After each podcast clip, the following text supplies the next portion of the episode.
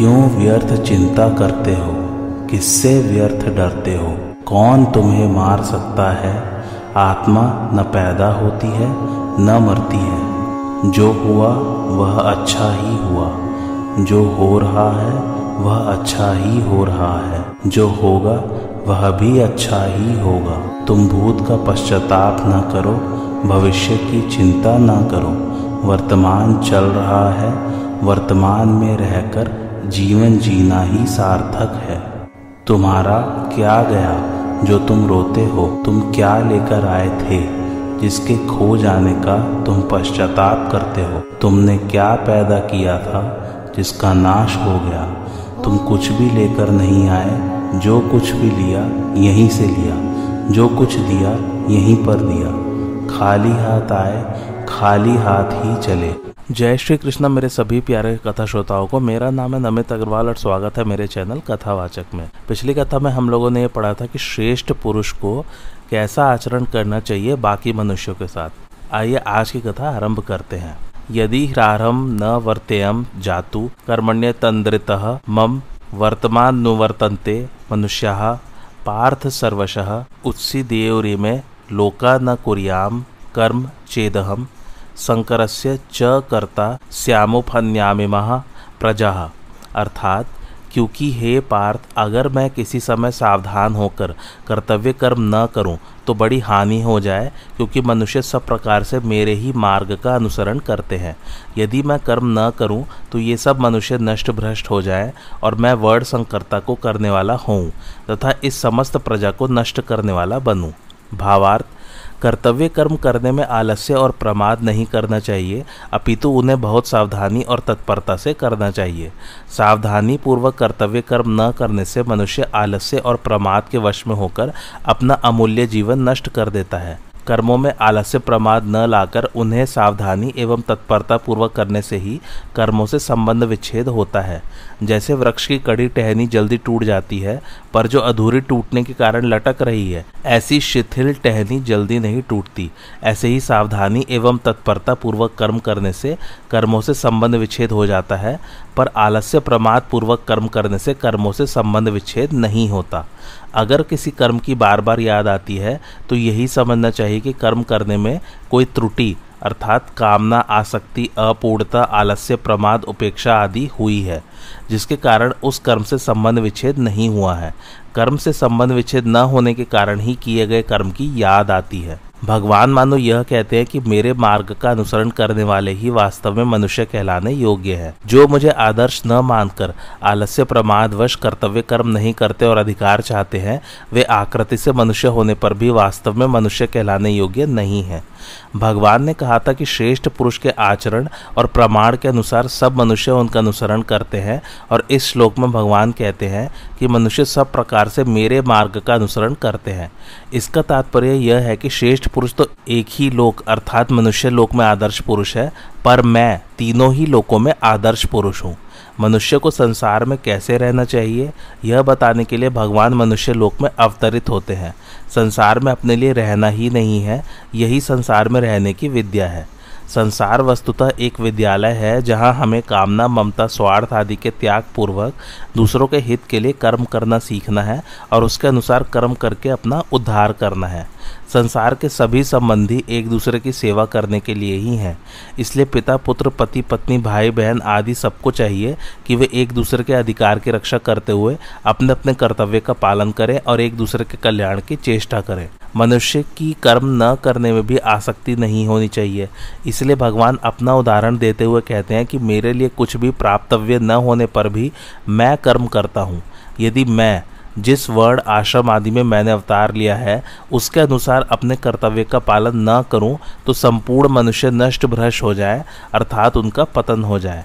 कारण कि अपने कर्तव्य का त्याग करने से मनुष्यों में तामस भाव आ जाता है, जिससे उनकी अधोगति होती है। भगवान त्रिलोकी में आदर्श पुरुष हैं और संपूर्ण प्राणी उन्हीं के मार्ग का अनुसरण करते हैं। इसलिए यदि भगवान कर्तव्य का पालन नहीं करेंगे तो त्रिलोकी में भी कोई अपने कर्तव्य का पालन नहीं करेगा।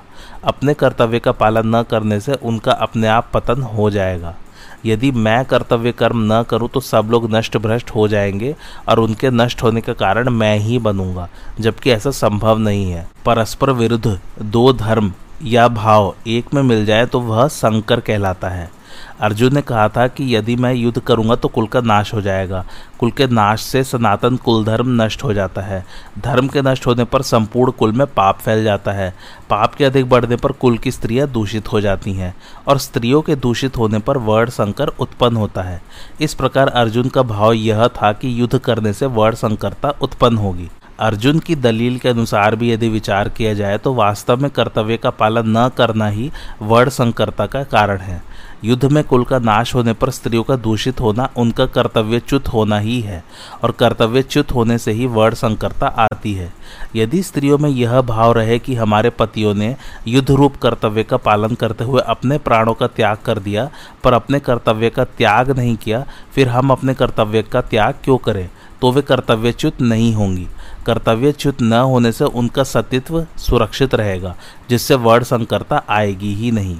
परंतु यहाँ भगवान उससे विपरीत बात कहते हैं कि युद्ध रूप कर्तव्य कर्म न करने से वर्ण संकरता उत्पन्न होगी। इस विषय में भगवान अपना उदाहरण देते हैं कि यदि मैं कर्तव्य कर्म न करूँ तो कर्म, धर्म, उपासना, वर्ण, आश्रम, जाति आदि सब में स्वतः संकरता आ जाएगी। तात्पर्य यह है कि कर्तव्य कर्म न करने से ही संकर्ता उत्पन्न होती है। इसलिए यह भगवान अर्जुन से मानो यह कहते हैं कि तू युद्ध रूप कर्तव्य कर्म न करने से ही वर्ण संकर उत्पन्न करने वाला बनेगा, न कि युद्ध करने से, जैसा कि तू मानता है। अर्जुन के मूल प्रश्न अर्थात मुझे घोर कर्म में क्यों लगाते हो का उत्तर भगवान अपने उदाहरण से देते हैं कि मैं तुम्हें ही कर्म में लगाता हूँ, ऐसी बात नहीं है। प्रत्युत मैं स्वयं भी कर्म में लगा रहता हूँ, जबकि वास्तव में मेरे लिए त्रिलोक में कुछ भी कर्तव्य एवं प्राप्तव्य नहीं है। भगवान अर्जुन को इस बात का संकेत करते हैं कि अभी इस अवतार में तुमने भी स्वीकार किया और मैंने भी स्वीकार किया कि तू रथी बने और मैं सारथी बनूं। तो देख क्षत्रिय होते हुए भी आज मैं तेरा सारथी बना हुआ हूँ और इस प्रकार स्वीकार किए हुए अपने कर्तव्य का सावधानी और तत्परता पूर्वक पालन कर रहा हूँ। मेरे इस कर्तव्य पालन का भी त्रिलोकी पर प्रभाव पड़ेगा, क्योंकि मैं त्रिलोकी में आदर्श पुरुष हूँ। समस्त प्राणी मेरे ही मार्ग का अनुसरण करते हैं। इस प्रकार तुम्हें भी अपने कर्तव्य कर्म की उपेक्षा न करके मेरी तरह उसका सावधानी एवं तत्परता पूर्वक पालन करना चाहिए। पीछे के तीन श्लोकों में भगवान ने जैसे अपने लिए कर्म करने में सावधानी रखने का वर्णन किया, ऐसे ही आगे के दो श्लोकों में ज्ञानी महापुरुष के लिए कर्म करने में सावधानी रखने की प्रेरणा करते हैं। सक्ताह कर्मण्य विद्वांसो यथा कुरवंती भारत कोरिया द्विद्वांस्तथ आसक्तिष्किर्षुर लोक संग्रहम न बुद्धि भेदम जन्येद ज्ञानाम कर्म संगीनाम जोशियेत सर्वकर्माणि विद्वान युक्त समाचरण अर्थात, हे भरत वंशोद्भव अर्जुन कर्म में आसक्त हुए अज्ञानी जन जिस प्रकार कर्म करते हैं, आसक्ति रहित तत्वज्ञ महापुरुष भी लोक संग्रह करना चाहता हुआ उसी प्रकार कर्म करे। सावधान तत्वज्ञ महापुरुष कर्मों में आसक्ति वाले अज्ञानी मनुष्यों की बुद्धि में भ्रम उत्पन्न न करे, प्रत्युत स्वयं समस्त कर्मों को अच्छी तरह से करता हुआ उनसे भी वैसे ही करवाए। भावार्थ, शास्त्रों के ज्ञाता होने पर भी केवल कामना के कारण ऐसे मनुष्य अविद्वान कहे गए हैं। ऐसे पुरुष शास्त्रज्ञ तो हैं, पर तत्वज्ञ नहीं। ये केवल अपने लिए कर्म करते हैं, इसलिए अज्ञानी कहलाते हैं। ऐसे अविद्वान मनुष्य कर्मों में कभी प्रमाद, आलस्य आदि न रखकर सावधानी और तत्परता पूर्वक सांगोपांग विधि से कर्म करते हैं, क्योंकि उनकी ऐसी मान्यता रहती है कि कर्मों को करने में कोई कमी आ जाने से उनके फल में भी कमी आ जाएगी। भगवान उनके इस प्रकार कर्म करने की रीति को आदर्श मानकर सर्वथा आसक्ति रहित विद्वान के लिए भी इसी विधि से लोक संग्रह के लिए कर्म करने की प्रेरणा करते हैं। श्रेष्ठ मनुष्य अर्थात आसक्ति रहित विद्वान के सभी आचरण स्वाभाविक ही यज्ञ के लिए मर्यादा सुरक्षित रखने के लिए होते हैं। जैसे भोगी मनुष्य की भोगों में, मोही मनुष्य की कुटुंब में और लोभी मनुष्य की धन में रति होती है, ऐसे ही श्रेष्ठ मनुष्य की प्राणी मात्र के हित में रति होती है। उसके अंतकरण में मैं लोक हित करता हूँ, ऐसा भाव भी नहीं होता। प्रत्युत उसके द्वारा स्वतः स्वाभाविक लोकहित होता है। प्राकृत पदार्थ मात्र से सर्वथा संबंध विच्छेद हो जाने के कारण उस ज्ञानी महापुरुष के कहलाने वाले शरीर, इंद्रिया, मन, बुद्धि आदि भी लोक संग्रह शब्द के अंतर्गत आते हैं। दूसरे लोगों को ऐसे ज्ञानी महापुरुष लोक संग्रह की इच्छा वाले दिखते हैं, पर वास्तव में उनमें लोक संग्रह की भी इच्छा नहीं होती। कारण कि वे संसार से प्राप्त शरीर, इंद्रिय, मन, बुद्धि, पदार्थ, पद, अधिकार, धन, योग्यता, सामर्थ्य आदि को साधनावस्था से ही कभी किंचित मात्र भी अपने और अपने लिए नहीं मानते। प्रत्युत संसार के और संसार की सेवा के लिए ही मानते हैं, जो कि वास्तव में है। वही प्रवाह रहने के कारण सिद्धावस्था में भी उनके कहलाने वाले शरीर आदि पदार्थ स्वतः स्वाभाविक किसी प्रकार की इच्छा के बिना संसार की सेवा में लगे रहते हैं। जिस प्रकार अज्ञानी पुरुष अपने स्वार्थ के लिए सावधानी और तत्परता पूर्वक कर्म करते हैं, उसी प्रकार ज्ञानी पुरुष भी लोक संग्रह अर्थात दूसरों के हित के लिए कर्म करें। ज्ञानी पुरुष को प्राणी मात्र के हित का भाव रखकर संपूर्ण लौकिक और वैदिक कर्तव्य कर्मों का आचरण करते रहना चाहिए। सबका कल्याण कैसे हो? इस भाव से कर्तव्य कर्म करने पर लोक में अच्छे भाव का प्रचार स्वतः होता है। अज्ञानी पुरुष तो फल की प्राप्ति के लिए सावधानी और तत्परता से विधि पूर्वक कर्तव्य कर्म करता है, पर ज्ञानी पुरुष की फल में आसक्ति नहीं होती और उसके लिए कोई कर्तव्य भी नहीं होता। अतः उसके द्वारा कर्म की उपेक्षा होना संभव है। इसलिए भगवान कर्म करने के विषय में ज्ञानी पुरुष को भी अज्ञानी पुरुष की ही तरह कर्म करने की आज्ञा देते हैं। विद्वान चाहे आदर्श हो अथवा अनुयायी, उसके द्वारा स्वतः लोक संग्रह होता है। जैसे भगवान श्री राम प्रजा को उपदेश भी देते हैं और पिताजी की आज्ञा का पालन करके वनवास भी जाते हैं। दोनों ही परिस्थितियों में उनके द्वारा लोक संग्रह होता है। क्योंकि उनका कर्मों के करने अथवा न करने से अपना कोई प्रयोजन नहीं था। जब विद्वान आसक्ति रहित होकर कर्तव्य कर्म करता है, तब आसक्ति युक्त चित्त वाले पुरुषों के अंतकरण पर भी विद्वान के कर्मों का स्वतः प्रभाव पड़ता है। चाहे उन पुरुषों को यह महापुरुष निष्काम भाव से कर्म कर रहा है, ऐसा प्रत्यक्ष दिखे या ना दिखे। मनुष्य के निष्काम भाव का दूसरों पर स्वाभाविक प्रभाव पड़ता है, यह सिद्धांत है। इसलिए आसक्ति रहित विद्वानों के भाव, आचरणों का प्रभाव मनुष्य पर ही नहीं अपितु पशु पक्षी आदि पर भी पड़ता है। मनुष्य जब तक निष्काम भाव पूर्वक विहित कर्म नहीं करता, तब तक उसका जन्म मरण नहीं मिट सकता। वह जब तक अपने लिए कर्म करता है, तब तक वह कृतकृत्य नहीं होता, अर्थात उसका करना समाप्त नहीं होता। कारण कि स्वयं नित्य रहने वाला है और कर्म एवं उसका फल नष्ट होने वाला है। अतः प्रत्येक मनुष्य के लिए स्वार्थ त्याग पूर्वक अपने लिए न करके केवल दूसरों के हित के लिए कर्तव्य कर्म करने की बड़ी भारी आवश्यकता है। यद्यपि परमात्म तत्व को प्राप्त होने पर सांख्य योगी और कर्मयोगी दोनों एक हो जाते हैं, तथापि साधनावस्था में दोनों की साधन प्रणाली में अंतर रहने से सिद्धावस्था में भी उनके लक्षणों में स्वभाव में थोड़ा अंतर रहता है। सांख्य योगी की तो कर्मों से विशेष उपरति रहती है पर कर्म योगी की कर्मों में विशेष तत्परता रहती है, क्योंकि पहले कर्म करने का स्वभाव पड़ा हुआ रहता है, यह अंतर भी कहीं कहीं होता है। सांसारिक पदार्थों को मूल्यवान समझने के कारण ही कर्मयोग के पालन में कठिनाई प्रतीत होती है। हमें दूसरों से कुछ न चाहकर केवल दूसरों के हित के लिए सब कर्म करने हैं, इस बात को यदि स्वीकार कर ले तो आज ही कर्मयोग का पालन सुगम हो जाए। वास्तव में महत्ता पदार्थ की नहीं, प्रत्युत आचरण की ही होती है। आचरण की महत्ता भी तब है जब अंतकरण में पदार्थ की महत्ता न हो। कोई भी पदार्थ व्यक्तिगत नहीं है, केवल उपयोग के लिए ही व्यक्तिगत है। पदार्थ को व्यक्तिगत मानने से ही परहित के लिए उसका त्याग कठिन प्रतीत होता है।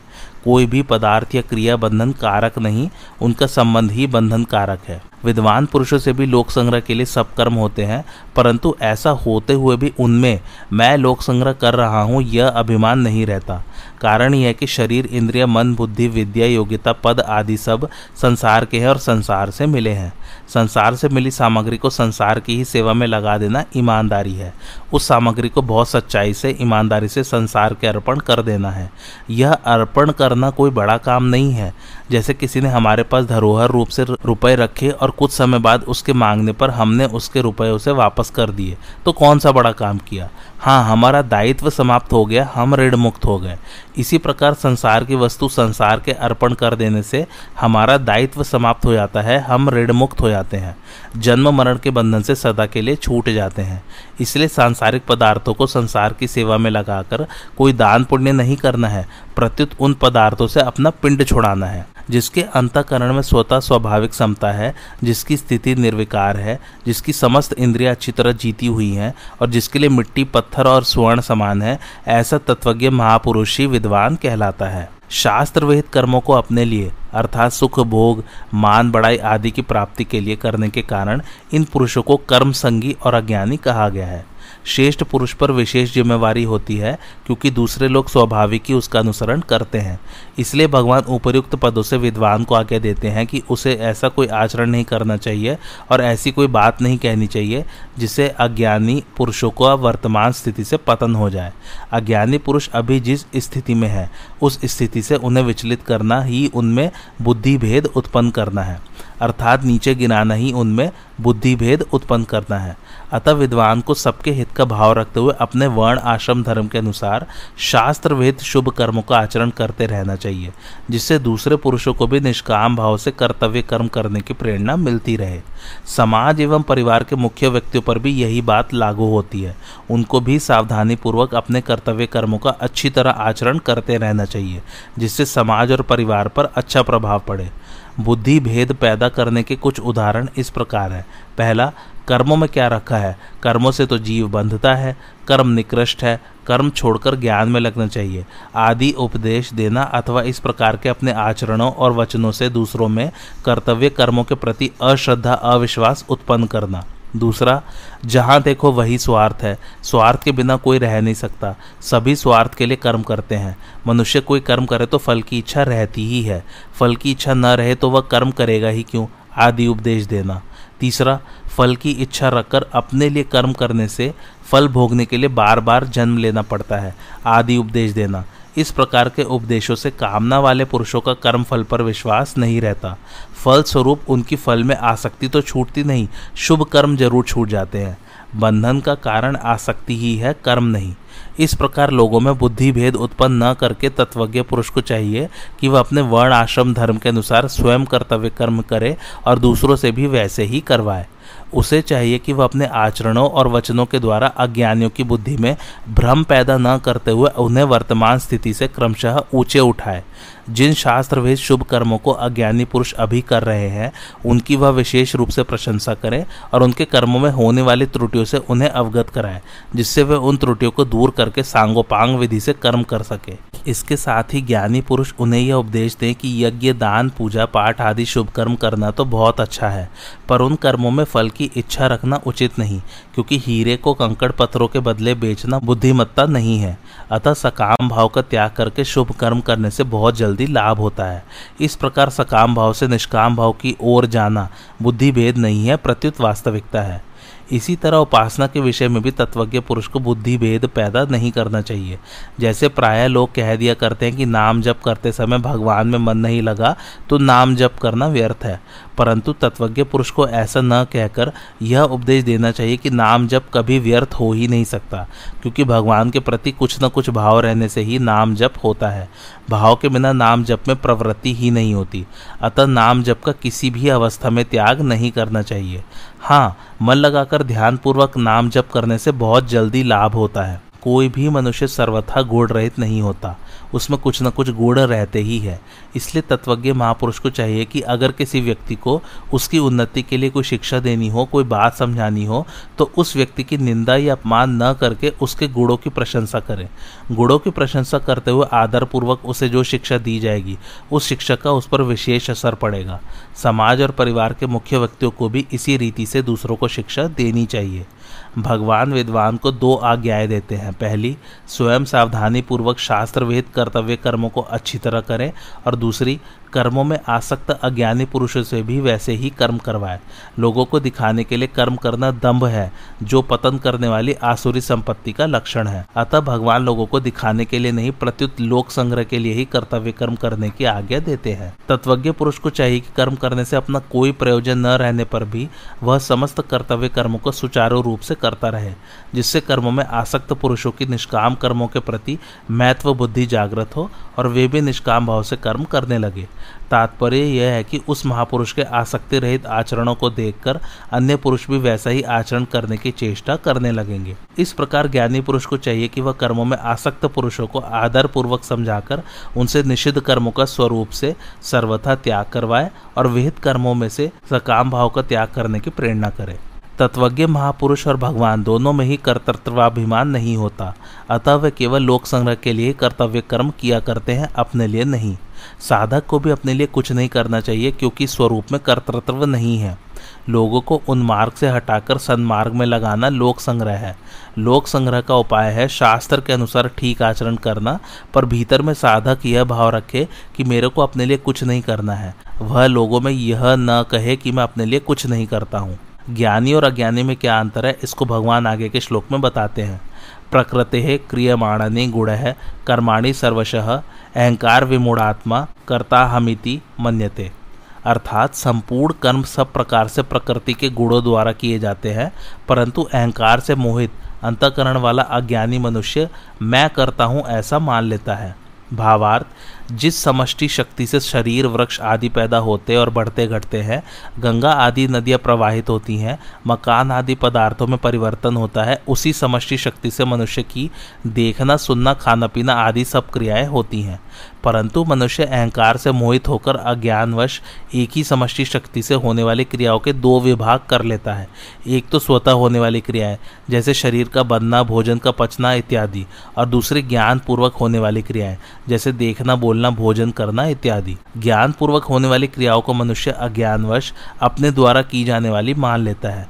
प्रकृति से उत्पन्न गुणों, सत्व, रज और तम का कार्य होने से बुद्धि, अहंकार, मन, पंच, महाभूत, दस इंद्रिया और इंद्रियों के शब्द आदि पाँच विषय, ये भी प्रकृति के गुण कहे जाते हैं। उपरुक्त पदों में भगवान स्पष्ट करते हैं कि संपूर्ण क्रियाएँ चाहे समष्टि की हो या व्यष्टि की, प्रकृति के गुणों द्वारा ही की जाती है, स्वरूप के द्वारा नहीं। अहंकार अंतकरण की एक वृत्ति है। स्वयं उस वृत्ति का ज्ञाता है, परंतु भूल से स्वयं को उस वृत्ति से मिलाने, अर्थात उस वृत्ति को ही अपना स्वरूप मान लेने से यह मनुष्य विमूढ़ आत्मा कहा जाता है। अहम दो प्रकार का होता है, पहला वास्तविक अहम, अर्थात आधार रूप अहम, जैसे मैं हूँ। यानी कि अपनी सत्ता मात्र। दूसरा, अवास्तविक अहम, अर्थात माना हुआ अहम, जैसे मैं शरीर हूँ। वास्तविक अहम स्वाभाविक एवं नित्य और अवास्तविक अहम अस्वाभाविक एवं अनित्य होता है। अतः वास्तविक अहम विस्मृत तो हो सकता है, पर मिट नहीं सकता, और अवास्तविक अहम प्रतीत तो हो सकता है, पर टिक नहीं सकता। मनुष्य से भूल यह होती है कि वह वास्तविक अहम को विस्मृत करके अवास्तविक अहम, अर्थात मैं शरीर हूँ को ही सत्य मान लेता है। यद्यपि संपूर्ण कर्म सब प्रकार से प्रकृति जन्य गुणों के द्वारा ही किए जाते हैं, तथापि अहंकार से मोहित अंतकरण वाला अज्ञानी मनुष्य कुछ कर्मों का कर्ता अपने को मान लेता है। कारण कि वह अहंकार को ही अपना स्वरूप मान बैठता है। अहंकार के कारण ही मनुष्य शरीर, इंद्रिय, मन आदि में मैपन कर लेता है और उन शरीर आदि की क्रियाओं का कर्ता अपने को मान लेता है। यह विपरीत मान्यता मनुष्य ने स्वयं की है, इसलिए इसको मिटा भी वही सकता है। इसको मिटाने का उपाय है, इसे विवेक विचार पूर्वक न मानना, क्योंकि मान्यता से ही मान्यता कटती है। जिसको यहाँ वास्तविक अहम कहा है, वह वास्तव में अहम नहीं है, प्रत्युत सत रूप चित्त रूप तत्व है। उसको वास्तविक अहम इसलिए कहा है कि वह कभी बदलता नहीं, जबकि अवास्तविक अहम बदलता है। जैसे कोई व्यक्ति पढ़ा लिखा नहीं है तो वह कहता है कि मैं मूर्ख हूँ, अनपढ़ हूँ, और पढ़ लिख कर वही व्यक्ति कहता है कि मैं विद्वान हूँ पढ़ा लिखा हूँ। इस प्रकार अहम के बदलने पर भी अपनी सत्ता, मैं हूँ, नहीं बदली। माने हुए अहम के साथ सदा रहने से ही उस सत्ता को वास्तविक अहम कहते हैं। माने हुए अहम का साथ मिटते ही, अर्थात वहाँ से दृष्टि हटते ही, वह वास्तविक अहम सच्चिदानंद स्वरूप हो जाता है। एक करना होता है और एक न करना। जैसे करना क्रिया है, ऐसे ही न करना भी क्रिया है। सोना, जागना, बैठना, चलना समाधिस्थ होना आदि सब क्रियाएँ हैं। क्रिया मात्र प्रकृति में होती है। स्वयं में करना और न करना दोनों ही नहीं है। क्योंकि वह इन दोनों से परे है। वह अक्रिय और सबका प्रकाशक है। यदि स्वयं में भी क्रिया होती तो वह क्रिया शरीर आदि में परिवर्तन रूप क्रियाओं का ज्ञाता कैसे होता? करना और न करना वहाँ होता है, जहाँ अहम अर्थात मैं रहता है। अहम न रहने पर क्रिया के साथ कोई संबंध नहीं रहता। करना और न करना दोनों जिससे प्रकाशित होते हैं, उस अक्रिय तत्व में मनुष्य मात्र की स्वाभाविक स्थिति है। परंतु अहम के कारण मनुष्य प्रकृति में होने वाली क्रियाओं से अपना संबंध मान लेता है। प्रकृति से माना हुआ संबंध ही अहम कहलाता है। जिस प्रकार समुद्र का ही अंश होने के कारण लहर और समुद्र में जातीय एकता है, अर्थात जिस जाति की लहर है, उसी जाति का समुद्र है, उसी प्रकार संसार का ही अंश होने के कारण शरीर की संसार से जातीय एकता है। मनुष्य संसार को तो मैं नहीं मानता, पर भूल से शरीर को मैं मान लेता है। जिस प्रकार समुद्र के बिना लहर का अपना कोई स्वतंत्र अस्तित्व नहीं है, उसी प्रकार संसार के बिना शरीर का अपना कोई अस्तित्व नहीं है। परंतु अहंकार से मोहित अंतकरण वाला मनुष्य जब शरीर को मैं मान लेता है तब उसमें अनेक प्रकार की कामनाएँ उत्पन्न होने लगती है। जैसे, मुझे स्त्री, पुत्र, धन आदि पदार्थ मिल जाए, लोग मुझे अच्छा समझे, मेरा आदर सम्मान करे, मेरे अनुकूल चले, इत्यादि। उसका इस ओर ध्यान ही नहीं जाता कि शरीर को अपना स्वरूप मानकर मैं पहले से ही बंधा बैठा हूँ, अब कामनाएँ करके और बंधन बढ़ा रहा हूँ, अपने को और विपत्ति में डाल रहा हूँ। साधन काल में मैं प्रकृति जन्य गुणों से सर्वथा अतीत हूँ। ऐसा अनुभव न होने पर भी जब साधक ऐसा मान लेता है, तब उसे वैसा ही अनुभव हो जाता है। इस प्रकार जैसे वह गलत मान्यता करके बंधा था, ऐसे ही सही मान्यता करके मुक्त हो जाता है, क्योंकि मानी हुई बात न मानने से मिट जाती है, यह सिद्धांत है। मैं करता हूँ इस अवास्तविक मान्यता को मिटाने के लिए, मैं कुछ भी नहीं करता, ऐसी वास्तविक मान्यता करनी होगी। मैं शरीर हूँ, मैं करता हूँ, आदि असत्य मान्यताएँ भी इतनी दृढ़ हो जाती हैं कि उन्हें छोड़ना कठिन मालूम देता है। फिर, मैं शरीर नहीं हूँ, मैं अकर्ता हूँ, आदि सत्य मान्यताएँ दृढ़ कैसे नहीं होंगी? और एक बार दृढ़ हो जाने पर फिर कैसे छूटेंगी? संपूर्ण क्रियाएँ जड़ विभाग में ही होती हैं। चेतन विभाग में कभी किंचित मात्र भी कोई क्रिया नहीं होती। अहंकार से अंतकरण मोहित होने के कारण अज्ञानी मनुष्य, मैं करता हूँ, ऐसा मान लेता है।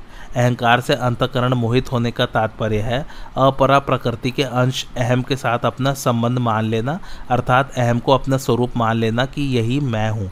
इसी को तादात में कहते हैं। अपने को कर्ता मानने वाला तो चेतन है, पर वह जड़ अहम को अपना स्वरूप मान लेता है। तात्पर्य है कि अहम को अपना स्वरूप मानने वाला, अपने को एक देशीय मानने वाला स्वयं परमात्मा का अंश है। उस स्वयं में कर्तापन संभव ही नहीं है। वास्तव में स्वयं शरीर से मिल सकता ही नहीं, पर मनुष्य मिला हुआ मान लेता है। वास्तव में तदात्म्य होता नहीं, प्रत्युत तदात्म्य माना जाता है। तात्पर्य है कि स्वयं कर्ता बनता नहीं, केवल अविवेक पूर्वक अपने में कर्तापन की मान्यता कर लेता है। अपने को कर्ता मानते ही उस पर शास्त्रीय विधि निषेध लागू हो जाते हैं और उसको कर्म फल का भोक्ता बनना पड़ता है। स्वरूप में कोई क्रिया नहीं है। क्रिया वही होती है जहाँ कुछ खाली जगह हो। सर्वथा ठोस स्वरूप में क्रिया कैसे हो सकती है? परंतु अपने को कर्ता मान लेने से वह प्रकृति की जिस क्रिया के साथ संबंध जोड़ता है, वह क्रिया उसके लिए फलजनक कर्म बन जाती है, जिसका फल उसको भोगना ही पड़ता है। कारण कि जो कर्ता होता है, वही भोगता होता है। स्वरूप का कारक मात्र से सर्वथा संबंध विच्छेद है, इसलिए स्वरूप में लेश मात्र भी कर्तृत्व नहीं है। कर्तृत्व का विभाग ही अलग है। आज तक देवता, मनुष्य, पशु, पक्षी, यक्ष, राक्षस आदि अनेक शरीरों में जो भी कर्म किए गए हैं, उनमें से कोई भी कर्म स्वरूप तक नहीं पहुँचा तथा कोई भी शरीर स्वरूप तक नहीं पहुँचा, क्योंकि कर्म और पदार्थ का विभाग ही अलग है और स्वरूप का विभाग ही अलग है। परंतु इस विवेक को महत्व न देने के कारण मनुष्य कर्म और फल में बंध जाता है। जब तक करना है, तब तक अहंकार के साथ संबंध है, क्योंकि अहंकार कर्तापन के बिना करना सिद्ध नहीं होता। करने का भाव होने पर कर्तृत्वाभिमान हो ही जाता है। कर्तृत्वाभिमान होने से करना होता है और करने से कर्तृत्वाभिमान पुष्ट होता है। इसलिए किए हुए साधन से साधक कभी अहंकार रहित हो ही नहीं सकता। अहंकार पूर्वक किया गया कर्म कभी कल्याण नहीं कर सकता, क्योंकि सब अनर्थों का जन्म मरण का मूल अहंकार ही है। अपने लिए कुछ न करने से अहंकार के साथ संबंध नहीं रहता, अर्थात प्रकृति मात्र से संबंध विच्छेद हो जाता है। इसलिए साधक को चाहिए कि वह क्रिया को महत्व न देकर अपने विवेक को महत्व दे। विवेक को महत्व देने से विवेक स्वतः स्पष्ट होता रहता है और साधक का मार्गदर्शन करता रहता है। आगे चलकर यह विवेक तत्व ज्ञान में परिणत हो जाता है। तत्ववित्तु महाभाव गुण कर्म विभागयो गुड़ा गुणेशु वर्तंत इति मतवा न सज्जते। अर्थात परंतु हे महाभाव गुण विभाग और कर्म विभाग को तत्व से जानने वाला महापुरुष संपूर्ण गुण ही गुणों में बरत रहे हैं, ऐसा मानकर उनमें आसक्त नहीं होता। भावार्थ, सत्वरज और तम, ये तीनों गुण प्रकृति जन्य हैं। इन तीनों गुणों का कार्य होने से संपूर्ण सृष्टि त्रिगुणात्मिका है। अतः शरीर, इंद्रिय, मन, बुद्धि, प्राणी पदार्थ आदि सब गुणमय ही हैं। यही गुण विभाग कहलाता है। इन शरीर आदि से होने वाली क्रिया कर्म विभाग कहलाती है। गुण और कर्म अर्थात पदार्थ और क्रियाएँ निरंतर परिवर्तनशील हैं। पदार्थ उत्पन्न और नष्ट होने वाले हैं तथा क्रियाएँ आरंभ और समाप्त होने वाली हैं। ऐसा ठीक ठीक अनुभव करना ही गुण और कर्म विभाग को तत्व से जानना है। चेतन में कभी कोई क्रिया नहीं रहती। वह सदा निर्लिप्त, निर्विकार रहता है, अर्थात उसका किसी भी प्राकृत पदार्थ और क्रिया से संबंध नहीं होता। ऐसा ठीक ठीक अनुभव करना ही चेतन को तत्व से जानना है। अज्ञानी पुरुष जब इन गुण विभाग और कर्म विभाग से अपना संबंध मान लेता है, तब वह बंध जाता है। शास्त्रीय दृष्टि से तो इस बंधन का मुख्य कारण अज्ञान है, पर साधक की दृष्टि से राग ही मुख्य कारण है। राग अविवेक से होता है। विवेक जागृत होने पर राग नष्ट हो जाता है। यह विवेक मनुष्य में विशेष रूप से है। आवश्यकता केवल इस विवेक को महत्व देकर जागृत करने की है। अतः साधक को विवेक जागृत करके विशेष रूप से राग को ही मिटाना चाहिए। तत्व को जानने की इच्छा रखने वाला साधक भी अगर गुण और कर्म से अपना कोई संबंध नहीं मानता तो वह भी गुण विभाग और कर्म विभाग को तत्व से जान लेता है। चाहे गुण विभाग और कर्म विभाग को तत्व से जाने, चाहे स्वयं को तत्व से जाने, दोनों का परिणाम एक ही होगा। शरीर में रहते हुए भी चेतन तत्व सर्वथा अक्रिय और निर्लिप्त रहता है। प्रकृति का कार्य इदम कहा जाता है। इदम कभी अहम नहीं होता। जब यह मैं नहीं है, तब यह में होने वाली क्रिया मेरी कैसे हुई? तात्पर्य है कि शरीर, इंद्रिय, मन, बुद्धि आदि सब प्रकृति के कार्य हैं और स्वयं इनसे सर्वथा असंबद्ध, निर्लिप्त है। अतः इनमें होने वाली क्रियाओं का कर्ता स्वयं कैसे हो सकता है? इस प्रकार अपने को पदार्थ एवं क्रियाओं से अलग अनुभव करने वाला बंधन में नहीं पड़ता। सब अवस्थाओं में मैं कुछ भी नहीं करता, ऐसा अनुभव करना ही अपने को क्रियाओं से अलग जानना, अर्थात अनुभव करना है। देखना सुनना खाना पीना आदि सब क्रियाएँ हैं और देखने सुनने आदि के विषय। खाने पीने की सामग्री आदि सब पदार्थ है। इन क्रियाओं और पदार्थों को हम इंद्रियों, अर्थात आग कान, मुँह आदि से जानते हैं। इंद्रियों को मन से, मन को बुद्धि से और बुद्धि को माने वो अहम से जानते हैं। यह अहम भी एक सामान्य प्रकाश से प्रकाशित होता है। वह सामान्य प्रकाश ही सबका ज्ञाता, सबका प्रकाशक और सबका आधार है। अपने से परे, अपने स्वरूप को कैसे जाने? गाढ़ निद्रा में यद्यपि बुद्धि अविद्या में लीन हो जाती है, फिर भी मनुष्य जागने पर कहता है कि मैं बहुत सुख से सोया। इस प्रकार जागने के बाद मैं हूँ का अनुभव सबको होता है। इससे सिद्ध होता है कि सुषुप्ति काल में भी अपनी सत्ता थी। यदि ऐसा न होता तो मैं बहुत सुख से सोया। मुझे कुछ भी पता नहीं था, ऐसी स्मृति या ज्ञान नहीं होता। स्मृति अनुभवजन्य होती है। अतएव सबको प्रत्येक अवस्था में अपनी सत्ता का अखंड अनुभव होता है। किसी भी अवस्था में अपने अभाव का, मैं नहीं हूँ, इसका अनुभव नहीं होता। जिन्होंने माने हुए अहम अर्थात मैंपन से भी संबंध विच्छेद करके अपने स्वरूप, अर्थात है, का बोध कर लिया है, वे तत्वविद कहलाते हैं। अपरिवर्तनशील परमात्म तत्व के साथ हमारा स्वतः सिद्ध नित्य संबंध है। परिवर्तनशील प्रकृति के साथ हमारा संबंध वस्तुतः है, नहीं केवल माना हुआ है।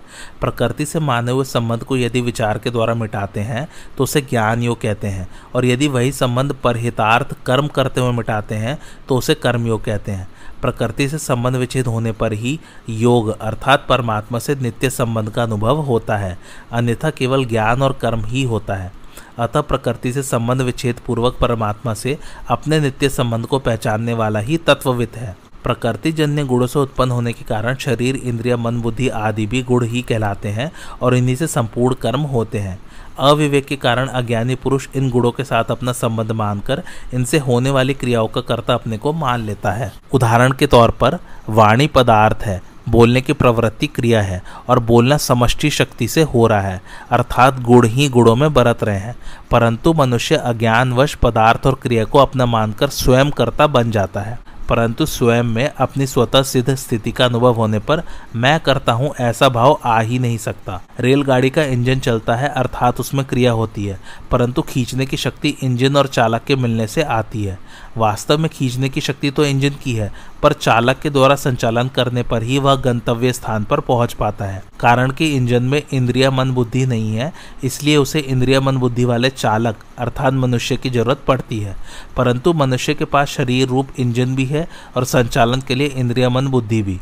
शरीर, इंद्रिय, मन, बुद्धि, ये चारों एक सामान्य प्रकाश से सत्ता स्फूर्ति पाकर ही कार्य करने में समर्थ होते हैं। सामान्य प्रकाश का प्रतिबिंब बुद्धि में आता है।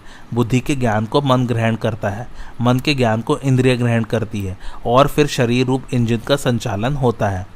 बुद्धि, मन, इंद्रिया, शरीर, ये सब के सब गुण हैं और इन्हें प्रकाशित करने वाला, अर्थात इन्हें सत्ता स्फूर्ति देने वाला स्वयं, इन गुणों से असंबद्ध, निर्लिप्त रहता है। अतः वास्तव में संपूर्ण गुण ही गुणों में बरत रहे हैं। श्रेष्ठ पुरुषों के आचरणों का सब लोग अनुसरण करते हैं। इसलिए भगवान ज्ञानी महापुरुष के द्वारा लोक संग्रह कैसे होता है, इसका वर्णन करते हुए कहते हैं कि जिस प्रकार वह महापुरुष संपूर्ण गुण ही गुणों में बरत रहे हैं, ऐसा अनुभव करके उनमें आसक्त नहीं होता। उसी प्रकार साधक को भी वैसा ही मानकर उनमें आसक्त नहीं होना चाहिए। आकर्षण सदा सजातीयता में ही होता है। जैसे कानों का शब्द में, त्वचा का स्पर्श में, नेत्रों का रूप में जिवा का रस में और नासिका का गंध में आकर्षण होता है। इस प्रकार पाँचों इंद्रियों का अपने अपने विषयों में ही आकर्षण होता है। एक इंद्रिय का दूसरी इंद्रिय के विषय में कभी आकर्षण नहीं होता। तात्पर्य यह है कि एक वस्तु का दूसरी वस्तु के प्रति आकर्षण होने में मूल कारण उन दोनों की सजातीयता ही है।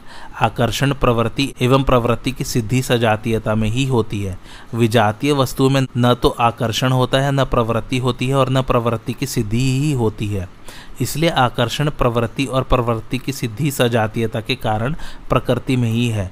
परंतु पुरुष में विजातीय प्रकृति का जो आकर्षण प्रतीत होता है, उसमें भी वास्तव में प्रकृति का अंश ही प्रकृति की ओर आकर्षित होता है। करने और भोगने की क्रिया प्रकृति में ही है, पुरुष में नहीं। पुरुष तो सदा निर्विकार, नित्य, अचल तथा एक रस रहता है। भगवान ने बताया है कि शरीर में स्थित होने पर भी पुरुष वस्तुतः न तो कुछ करता है और न लिप्त होता है। पुरुष तो केवल प्रकृतिस्थ होने, अर्थात प्रकृति से तादात्म्य मानने के कारण सुख दुखों के भोक्तृत्व में हेतु कहा जाता है। तात्पर्य यह है कि यद्यपि संपूर्ण क्रियाएँ क्रियाओं की सिद्धि और आकर्षण प्रकृति में ही होता है, तथापि प्रकृति से तादात्म्य के कारण पुरुष, मैं सुखी हूँ, मैं दुखी हूँ, ऐसा मानकर भोक्तृत्व में हेतु बन जाता है। कारण कि सुखी दुखी होने का अनुभव प्रकृति अर्थात जड़ में हो ही नहीं सकता। प्रकृति के बिना केवल पुरुष सुख दुख का भोक्ता बन ही नहीं सकता। पुरुष में प्रकृति की परिवर्तन रूप क्रिया या विकार नहीं है, परंतु उसमें संबंध मानने अथवा न मानने की योग्यता तो है ही। वह पत्थर की तरह जड़ नहीं, प्रत्युत ज्ञान स्वरूप है। यदि पुरुष में संबंध मानने अथवा न मानने की योग्यता नहीं होती तो वह प्रकृति से अपना संबंध कैसे मानता? प्रकृति से संबंध मानकर उसकी क्रिया को अपने में कैसे मानता? और अपने में कर्तृत्व, भोक्तृत्व कैसे स्वीकार करता?